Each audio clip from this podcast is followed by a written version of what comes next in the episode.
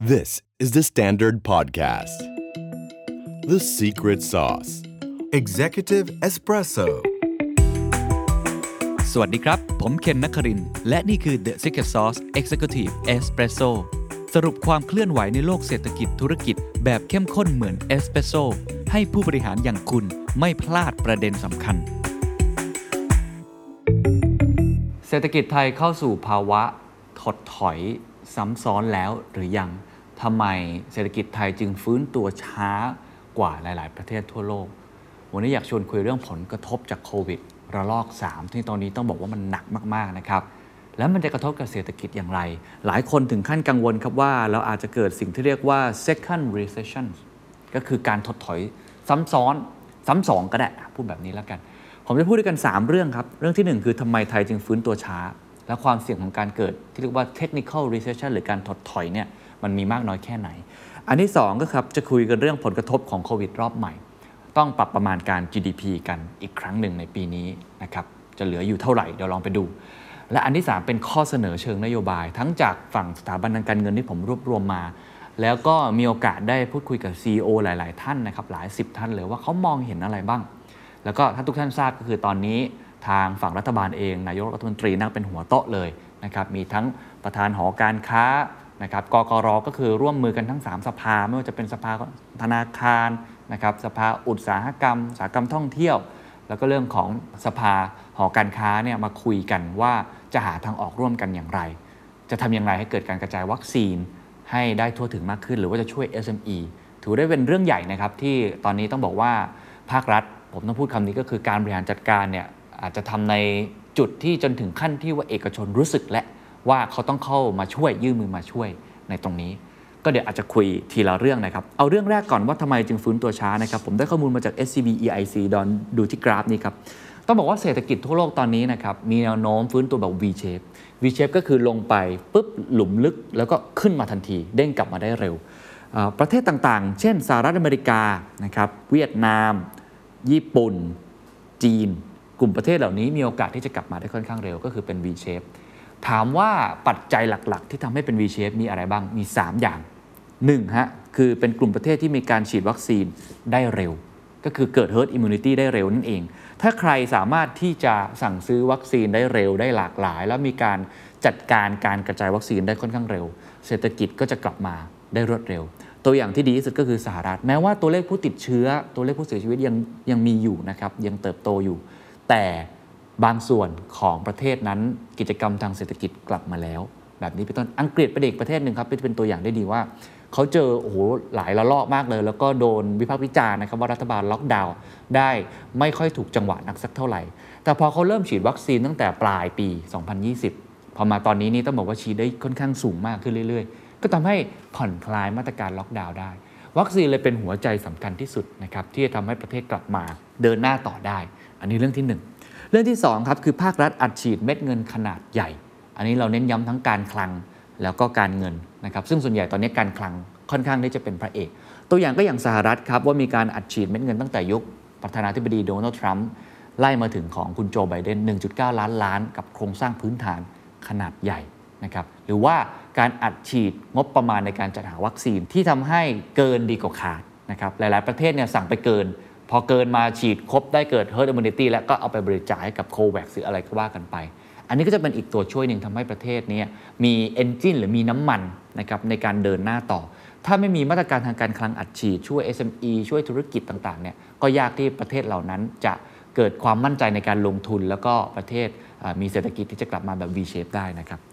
อันที่3ครับก็คือเศรษฐกิจสามารถปรับตัวและใช้ประโยชน์จาก New Normal ได้อย่างมีประสิทธิภาพ ก็คือเรื่องของเทคโนโลยี เรื่องของดิจิ t a ลทรานส์ฟอร์เมชันตัวอย่างเช่นจีนกับเวียดนามครับ ตอนนี้เขามี sector ที่เกี่ยวข้องกับไฮเทคเนี่ยค่อนข้างเยอะ semiconductor หรือธุรกิจที่เป็นการเติบโตไปในทิศทางเดียวกับโลกนะครับเรื่องของดิจิ t a ล acceleration หรือการเร่งปฏิกิริยาของดิจิทัล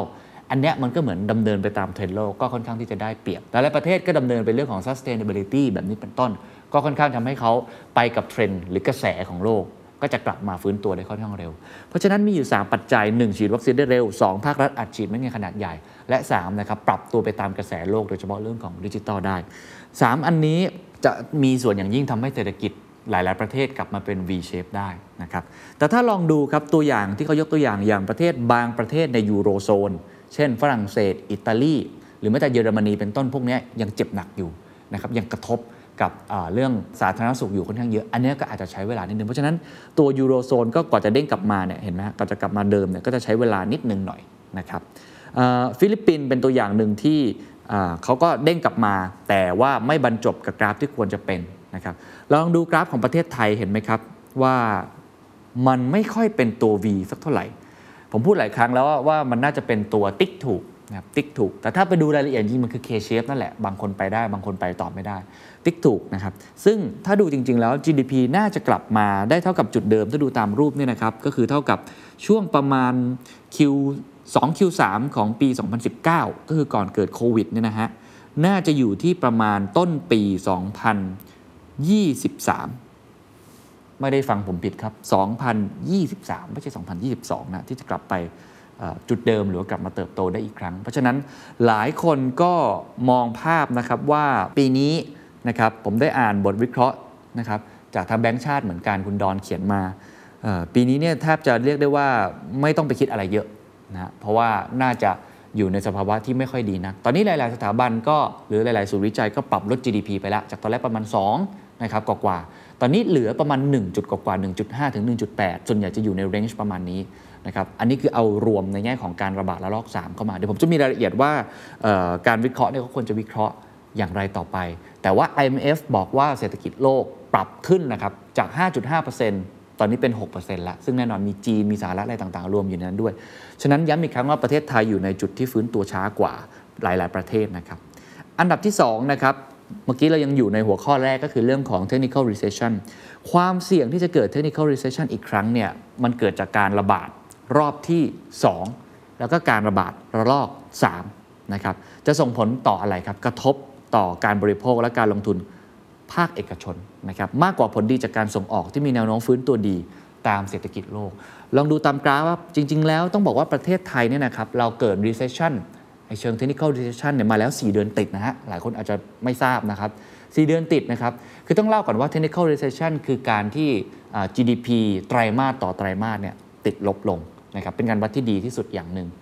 เรื่องจริงเราติดลบตั้งแต่ช่วงประมาณ Q3 ของ 2019นะฮะก็คือช่วงที่เกิดสงครามการค้า Q3 2019 Q4 2019 ติดลบอยู่แล้ว มาถึง Q1 2020 ก็ผลกระทบโควิด เริ่มเข้ามาลบอีก แล้วก็ Q2 2020 ที่โดนหนักที่สุดนะครับลงไปต่ำมากๆเลยเนี่ยก็เป็นผลกระทบที่ต่อเนื่องมา เพราะฉะนั้นมันติดต่อกัน 4 Q เป็น technical recession ที่เกิดขึ้นอยู่แล้ว นะพอ Q3 กับ Q4 2020 เริ่มปรับตัวฟื้นตัวดีขึ้นเพราะฐานมันต่ำมาก ถ้าเปรียบเทียบแบบ Q on Q มันก็เลยดูดีขึ้นมากราฟเห็นไหมครับก็จะเป็นสีเขียวขึ้นมา แต่ถ้าดูแบบ year on year ก็เหมือนเดิมครับก็คือยังติดลบอยู่ตลอดทั้งปีอยู่แล้วนะครับเพราะปีที่แล้วเป็นปีของการติดลบอยู่แล้ว ความน่ากังวลก็คือปีนี้ครับตัวเลข GDP Q1 เนี่ยกำลังจะออกมา แล้วก็คาดการณ์กันว่าการระบาดระลอกที่ 2 ที่เกิดที่สมุทรสาคร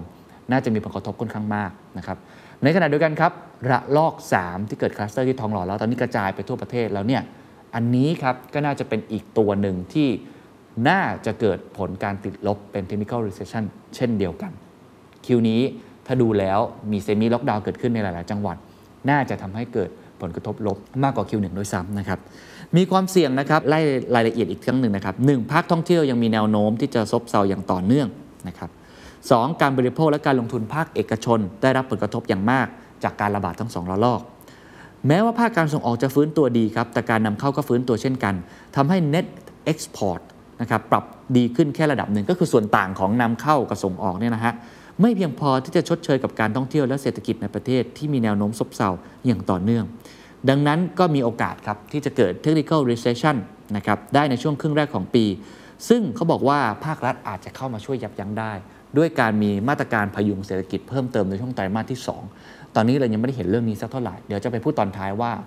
ข้อเสนอของภาคเอกชนหลาย ๆ คนที่ผมได้พูดคุย หรือว่าในแง่ของผลวิจัยนี้เขาสะท้อนให้เห็นอะไรบ้าง นั้นโอกาสที่จะเกิดความเสี่ยงมี พาไปดูอีกตัวเลขหนึ่งครับ ถามว่าไอ้ความเสี่ยงที่เกิดขึ้นเนี่ยมันเกิดขึ้นจากอะไร เพราะว่าไม่มีการลงทุนภาคเอกชน และไม่มีการบริโภคของพวกเรานี่แหละ ลองไปดูเห็นชัดเจนเลยครับ ปริมาณเงินฝากโดยรวมของไทยในช่วง 2 เดือนแรกของปี 2021 ยังคงเพิ่มขึ้นสูงมาก สะท้อนผลจากมาตรการพักชำระหนี้ภาวะ precautionary saving นะครับแล้วก็ความเชื่อมั่นในการบริโภคและการลงทุน โดยเฉพาะในกลุ่มบัญชีเงินฝากขนาดใหญ่นะครับที่ยังคงกอดเงินฝากตัวเองเอาไว้ พูดง่ายๆ ก็คือไม่อยากเอาออกมาใช้ เราดูทั้งสองกราฟครับ กราฟซ้ายกราฟแรกจะเห็นเลยว่า การเปลี่ยนแปลงของปริมาณเงินฝากทั้งระบบนะครับ ถ้าดูตามเอาคนที่มีเงินมากกว่า 1 ล้านขึ้นไปเนี่ยจะเห็นเลยว่ามันกราฟมันพุ่งขึ้นไปเรื่อยๆนะครับปริมาณเงินฝากระบบของธนาคารพาณิชย์เพิ่มขึ้น 1.4 ล้านล้านบาทในปี 2020 มาอยู่ที่ 15.7 ล้านล้านบาท อันนี้คือทั้งปี ถ้ามาดูปีนี้ครับในเดือนกุมภาพันธ์ 2021 ครับยังเพิ่มขึ้นจากณสิ้นปี 2020 ก็คือตัว 15.7 ล้านล้านบาทเมื่อกี้อีก 1.16 หมื่นล้านบาท ถามว่ามันเกิดจาก เพราะอะไร และอันนี้ก็จะเป็นอีกภาพหนึ่งที่ทำให้เห็นว่าทำไมท่านรองนายกรัฐมนตรีรัฐมนตรีว่าการกระทรวงพลังงานนะครับคุณสุพัฒนพงศ์ถึงบอกว่า ให้พวกเราเอาเงินฝากออกมาใช้กันหน่อยคนที่ยังมีกำลังซื้ออยู่เนี่ยออกมาช่วยกันหน่อย แต่เขาไม่เอาออกมาเพราะอะไรดูอีกดัชนีหนึ่งดัชนีความเชื่อมั่นผู้บริโภคครับเราจะเห็นได้เลยนะครับทั้งความเชื่อมั่นรวม ความเชื่อมั่นต่อการซื้อบ้านใหม่ แล้วก็ความเชื่อมั่นต่อการมีงานทำมันลดลงนะครับหรือไม่ได้เพิ่มขึ้นเลย ถ้าไปดูรายละเอียดความเชื่อมั่นต่อการมีงานทำล่าสุดต่ำกว่าช่วงล็อกดาวน์ปีก่อนด้วยซ้าไป ก็คือไอ้ตัวสีแดงเนี่ยต่ำกว่าอีกนะครับ คือคนรู้สึกว่าเขารู้สึกเขาไม่มีงานทำเพราะมันค้างมาเป็นปีแล้วแล้วยิ่งเจอราลอกสามอีกครั้งหนึ่งในเมื่อคุณไม่เชื่อมั่น คุณจะทํำยังไงครับ คุณก็ต้องกอดเงินของคุณไว้เก็บเอาไว้เผื่อมีภาวะฉุกเฉินถูกไหมครับ มีอะไรที่มันไม่แน่นอน คุณจะได้มีใช้จ่ายได้ อย่างน้อยๆมีสเสบียงตุนเอาไว้ ก็คงไม่มีใครกล้าที่จะทุบหม้อข้าวตัวเองในช่วงนี้ก่อน อันนี้ก็เป็นสาเหตุหนึ่งที่จะตอบได้ว่าได้นะครับว่าก็ต้องให้ความเป็นธรรมกับคนที่เป็นประชาชนทั่วไปด้วยว่าเขาคงอยากจะช่วยแหละ แต่ตอนนี้เขาช่วยไม่ไหวแล้วตัวเองเขายังเอาตัวไม่รอดนะครับเพราะฉะนั้นอันนี้ก็เลยทำให้สภาวะของเศรษฐกิจเนี่ยมันถดถอยในซ้ำซ้อนได้ ทีนี้มาดูในแง่ของข้อที่2ครับว่าเราลองมาดูผลกระทบของโควิดรอบ 3 กันไหมว่ามันเป็นยังไงไปดูที่ตัวเลข GDP เลยว่าประมาณการใหม่น่าจะเป็นอย่างไร ถ้าเราลองดูครับ ตอนแรกเนี่ยถ้าอย่าง SCBAC เขาประเมินว่านักท่องเที่ยวนะครับต่างชาตินะ ที่จะอยู่ในปี 2021 ทั้งปีอยู่ที่ 3.7 ล้าน หลายที่ประมาณไว้ 5-6 ล้านแบงก์ชาติก็ประมาณนี้ก่อนหน้านี้ ปรับลดแล้วครับ ปรับลดจากผลกระทบนะฮะตอนนี้ปรับลดลงมาเหลือ 1.5 ล้านคนนะครับใครจำได้ปีที่แล้วทั้งปีอยู่ที่ประมาณ 6 ล้านกว่าคน แค่ Q1 Q เดียวนอกนั้นไม่นับเลยเพราะว่ามันมันล็อกดาวน์ตลอดแล้วก็ประเทศไม่สามารถที่จะเปิดได้ ปกตินักท่องเที่ยวต่างชาติ 40 ล้านคนนะครับถ้าเหลือแค่ 1 ล้านคนนะฮะอันนี้ก็ต้องถือว่า อันตรายมากต่อผลกระทบที่จะเกิดขึ้นกับ GDP แล้วก็ผลกระทบที่จะเกิดขึ้นกับเศรษฐกิจ โดยเฉพาะธุรกิจที่เกี่ยวข้องกับการท่องเที่ยวหรือภาคบริการที่ถือว่าเป็นอีกเส้นเลือกหลักหนึ่ง จ้างงานเกือบเนี่ย20-20%ของอาการจ้างงาน แล้ว GDP ก็ประมาณ 10-20%ทั้งหมด ยิ่งถ้าเราไปดูอีกตัวเลขหนึ่งครับเราจะเห็นเลยนะครับว่าการเดินทางนะครับ ของคนเนี่ยเราผมมีหลายกราฟบ้างทั้ง Google Mobility นะครับทั้ง Facebook Movement Range นะครับหรือว่า Domestic Flight คือการเดินทางในประเทศ อันนี้ในประเทศนะฮะคนเนี่ยไม่ค่อยกล้าที่จะเดินทางในประเทศ แล้วก็ถูกบวกกับมาตรการภาครัฐ เราไปดูตัวอย่างนะครับ เช่นตัว domestic flight passenger จาก 22 airport เนี่ยจะเห็นเลยว่ากราฟสีม่วงเนี่ยปี 2021 เนี่ยคนดิ่งลงมาเลยทันที นะครับโดยเฉพาะช่วงเอพริลกับเมยที่ตอนแรกเราคาดหวังจะให้คนกลับมาเดินทาง มีโปรเจกต์เราเที่ยวด้วยกันแคมเปญอะไรต่างๆ ที่จะกระตุ้นไม่ช่วยแล้วครับ เพราะว่ามันเกิดมาตรการเรื่องของโควิดขึ้นมา ฉะนั้นคนก็เลยไม่กล้าเดินทาง บวกกับภาครัฐก็ไม่อยากให้เราเดินทางด้วย มันก็เลยลดลงมาอย่างนี้ เพราะฉะนั้นมันเลยทั้งการเดินทางในประเทศ และการเดินทางจากต่างชาติแทบจะปิดประตูทั้ง2ออย่างได้ ในช่วงเนี่ย Q2 ทั้งหมดนี้ก็อาจจะหายไป นอกเหนือจากนั้นถ้าเราดูก่อนอีก เรามีแผนการเปิดประเทศในช่วงกรกฎาคมถูกไหมครับจนไปถึงปลายปี มันก็อาจจะไม่ง่ายอย่างที่คิด ไม่ง่ายอย่างที่คิดคืออะไรครับมี 2 ประเด็น ประเด็นที่ 1 ก็คือตอนแรก เราคิดว่าเราฉีดให้หมดเลย ถ้าเรารีบฉีดนะครับประเทศต่างๆ ก็น่าจะอยากมาเที่ยวประเทศไทย เพราะประเทศไทยเนี่ยคุมโควิดได้ค่อนข้างดีค่อนข้างปลอดภัยโอ้ติดอันดับโลกเลย แต่ตอนนี้อาจจะต้องทบทวนใหม่นะครับเพราะว่าเราเริ่มมีความซีเวียเกิดขึ้นสาธารณสุขเริ่มรับไม่ไหวกับเรื่องนี้ มีความอันตรายเกิดขึ้นตรงนี้ ก็กลายเป็นว่าแม้ว่าเราจะฉีดวัคซีนแล้วเปิด ใช่ว่าเขาจะอยากมาประเทศเรานะครับต้องสองทางนะหนึ่งเราพร้อม open สองก็คือเขาอยากจะมาเราหรือเปล่า ในผลวิจัยนี้เขายกตัวอย่างประเทศอังกฤษครับสหรัฐอาณาจักรเนี่ยเขามีการทำ traffic light system เขียวเหลืองแดงให้กับประเทศต่างๆ เป็นการแนะนำนักธุรกิจหรือนักท่องเที่ยวของตัวเองว่า จะเดินทางไปประเทศเหล่านี้คุณต้องระมัดระวังอะไรบ้างที่จะเดินทางออกไป ในแต่ละประเทศก็จะให้คะแนนออกมาอย่างนี้นะครับ ถ้าเป็น green ก็คือ no quarantine ยกตัวอย่างเช่นประเทศออสเตรเลียกับนิวซีแลนด์เป็น Travel Bubble เดินทางกันได้ สิงคโปร์กับฮ่องกงมีทำเรื่องของ Tourist Visa เดินทางผ่านกันได้ ซึ่งนี้จะเกี่ยวข้องกับชนิดของวัคซีนด้วยนะนะครับหลาย ๆ ประเทศไม่ได้รองรับวัคซีนจากซีโนแวคเป็นต้น อันนี้ก็จะมีเคสแบบนี้เหมือนกันนะครับ อย่างเงี้ยประเทศไทยอยู่ในสีอะไรเขียวหรือเหลืองแดงนะครับผมว่าช่วงแรกเราคงอยู่ในช่วงสีเขียวแหละแต่ตอนนี้อาจจะมีการปรับ นะครับมาเป็นสีเหลืองหรือเปล่าผมไม่แน่ใจแต่ละประเทศก็คงต้องปรับกันอีกที ประเทศจีนมองเราเป็นสีอะไรก็ต้องมาปรับกันอีกที ฉะนั้นอันนี้ก็จะเป็นอีกความเสี่ยงหนึ่งที่เป็นเหตุเป็นผลซึ่งกันและกันว่ามาถึงกราฟสุดท้ายก็คือ การปรับประมาณการ GDP เนื่องจากการท่องเที่ยวมีผลอย่างยิ่งนะครับเขาแบ่งเป็น3 scenario ด้วยกัน ก็คือ better better ก็คือน่าจะดี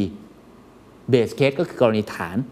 worst case ก็คือกรณีที่แย่ นะครับสามอันนี้แตกต่างกันยังไง ถ้าเป็น better ก็คือคิดว่าอยู่ในช่วง range ประมาณที่จะควบคุมการระบาดได้ 1 เดือนครึ่ง เราเกิดตั้งแต่ต้นเดือนเมษา คิดว่าน่าจะจบช่วงกลางพฤษภา ถ้าเกิดกรณีแบบนี้เท่ากับว่าเปอร์เซ็นต์ของ GDP จะลดไป 0.9%กระทบกับความเสียหายต่อเศรษฐกิจเนี่ยนะครับราว 1 4 0 0 0 0 ล้านบาท อันนี้คือกรณี better นะครับ better คืออะไร better เมื่อเทียบกับ ตัว first แล้วก็ second ที่มีระยะเวลาที่ค่อนข้างนานพอสมควร ถ้าเกิดเป็น base case นะครับก็คือ 2.5 เดือนไปจบที่กลางเดือนมิถุนายน จะกระทบกับ GDP ลบ 1.5%เป็นความเสียหายต่อเศรษฐกิจประมาณ 240,000 ล้านบาท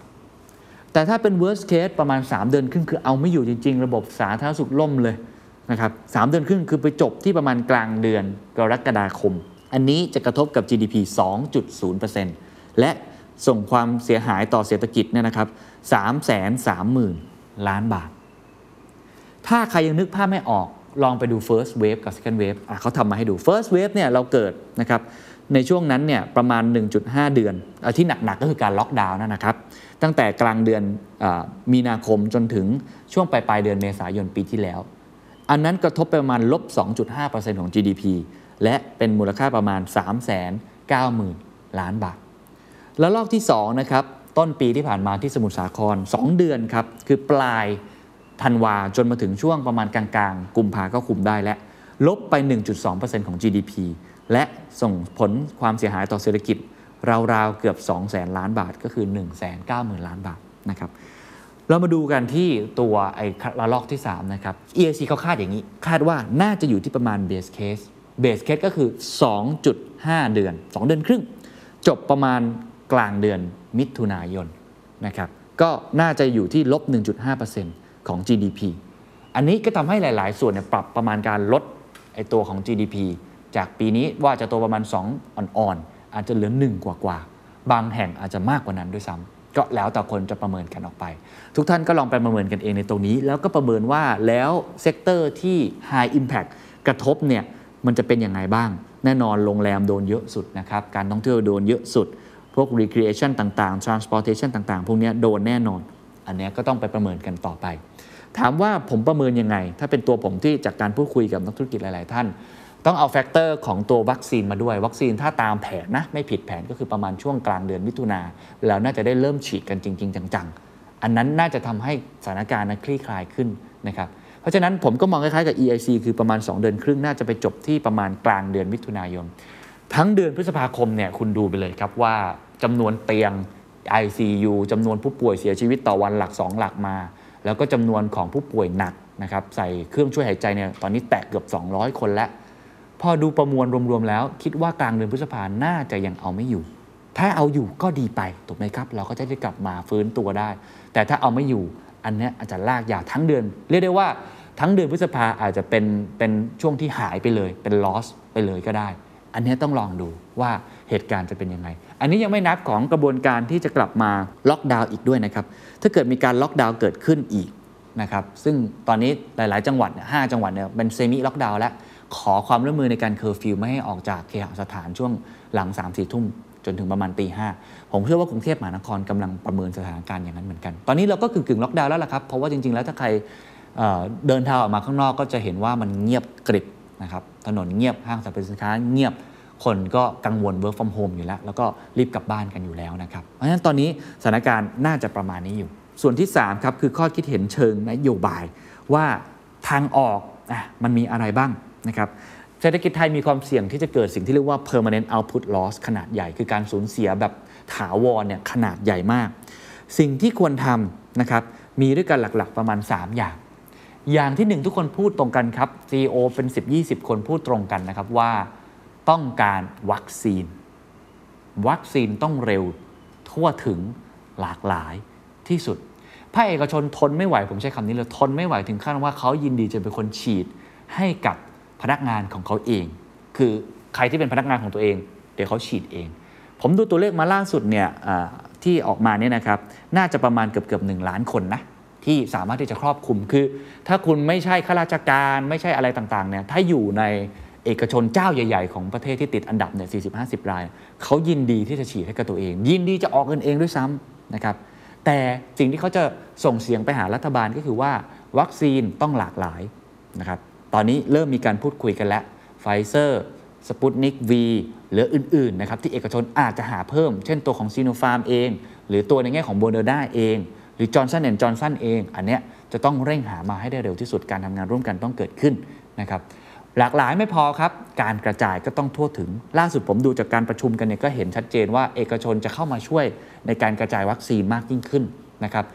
อันดับที่ 1 ถ้าเป็นพนักงานตัวเองเขาอาจจะฉีดเอง อันดับที่ 2 provide พื้นที่ของตัวเองห้างสรรพสินค้าต่างๆนะครับหรือว่าเป็นปั๊มน้ำมัน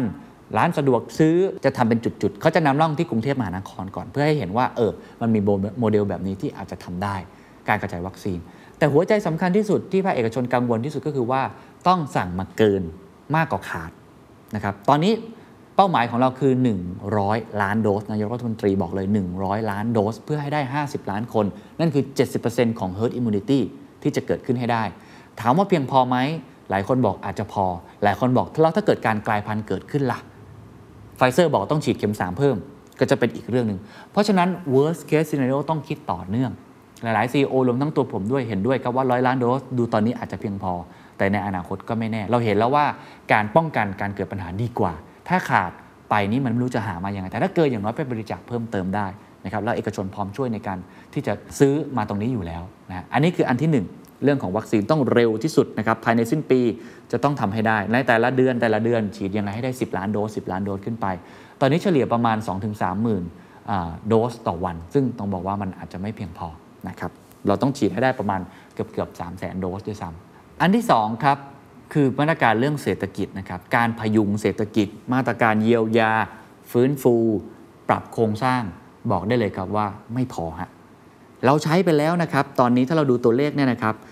ในพรกรเงินกู้ 1 ล้านล้านบาทเนี่ยใช้ไปประมาณ 7-8 แสน ตอนนี้เหลือนะครับประมาณ 2-3 แสนล้านบาทนะครับ ยังไม่รวมงบกลางอะเอางบกลางมารวมด้วยเนี่ยเหลือประมาณ 60,000 ล้านบาท งบกลางก็คืองบแยกไม่เกี่ยวกับพรกรเงินกู้ งบที่ปกติเราใช้จ่ายต่อปีอยู่แล้ว ถามว่า 2-3 แสนล้านบาทนี้พอไหมหลาย ๆ คนบอกไม่พอครับ เพราะงบนี้ จะทำได้แค่การเยียวยาระลอก 3 เท่านั้นเอง และอย่าลืมครับการเยียวยาระลอก 3 นี้นะครับยังต้องทำเพิ่ม นอกเหนือจากแค่พักทรัพย์พักหนี้นอกเหนือจากเรื่องของมาตรการทางการเงิน การคลังก็ต้องอัดฉีดเข้ามาอีกเพิ่มเติมมากมายภาคเอกชนพร้อมช่วยอยู่แล้ว ผมเห็นมีการทำเรื่องออกมาแล้วนะอาจจะทำเป็นการกองทุนอะไรของตัวเองขึ้นมา ซึ่งจะคงจะเน้นไปที่กองทุนที่เกี่ยวข้องกับในเชิงพาณิชย์หรือการค้าขายก่อนหรือการท่องเที่ยวก่อน แล้วเขาจะโมเดลนี้ ขยายต่อไปนะครับอันนี้ผมเห็นคุณกอบการออกมาแถลงนะครับ เพราะฉะนั้น 2-3แสนล้านบาทบอกได้เลยครับว่าไม่พอฮะสิ่งที่สำคัญที่ต้องทำมากที่สุด ถ้าอยากให้ GDP กลับมาเร็ว เราเยียวยาอย่างเดียวไม่พอ เราต้องฟื้นฟู แล้วก็ต้องเยียวยาเฉพาะจุดใช่ไหมครับแล้วนอกเหนือจากนั้นจะต้องปรับโครงสร้างของเศรษฐกิจด้วยไอ้พวกที่ผมพูดมาทั้งหมดนี่แหละครับที่จะทำให้มันไม่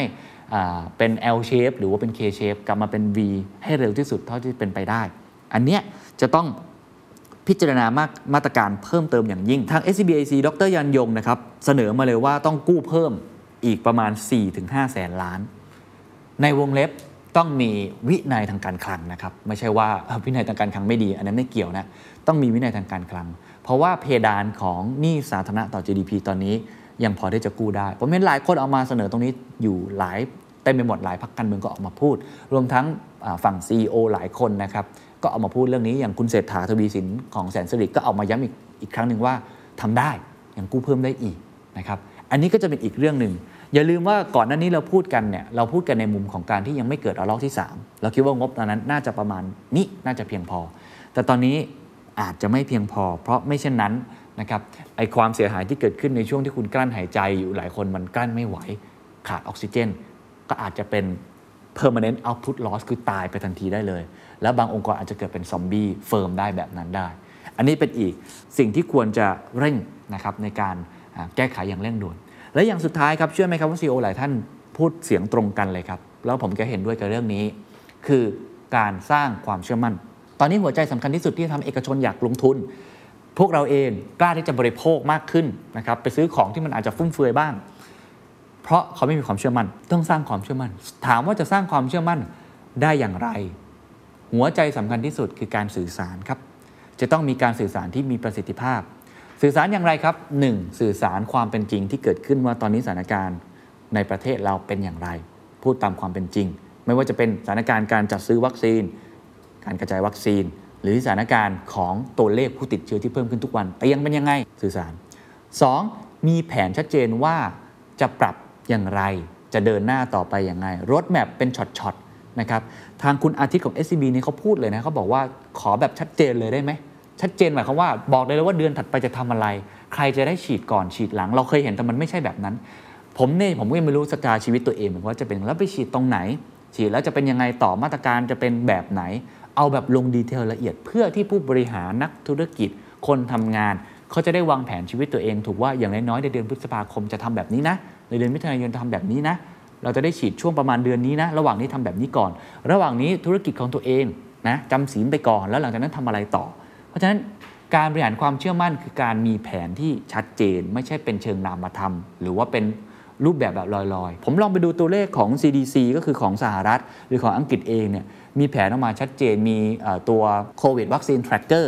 นะครับคือคุณสามารถกรอกได้เลยว่า ตอนนี้พื้นที่ที่ฉีดวัคซีนเป็นประมาณเท่าไหร่แล้ว ตัวคุณเองสามารถไปเช็คได้เลยว่าวัคซีนใกล้บ้านของคุณอยู่ตรงไหน ตัวคุณเองสามารถเช็คได้เลยว่าหน่วยงานที่เกี่ยวข้องที่ใกล้บ้านที่สุดคุณอยู่บริเวณใด แบบนี้เป็นต้นครับ คือมันต้องมีการทำงานเป็นเชิงบูรณาการแบบนี้มากขึ้น ถ้าเกิดมีการแบบนี้มากขึ้น ไม่ว่าสถานการณ์จะแย่แค่ไหน ผมเชื่อว่าประชาชนเข้าใจนะครับ ไม่มีใครบอกว่าโควิดมันง่าย ทุกคนรู้ว่ามันยาก แต่สำคัญที่สุดเขาอยากรู้ว่าคุณรับมือกับมันอย่างไร คุณมีแผนเดินหน้าต่อไปอย่างไร ถ้ามีแบบนี้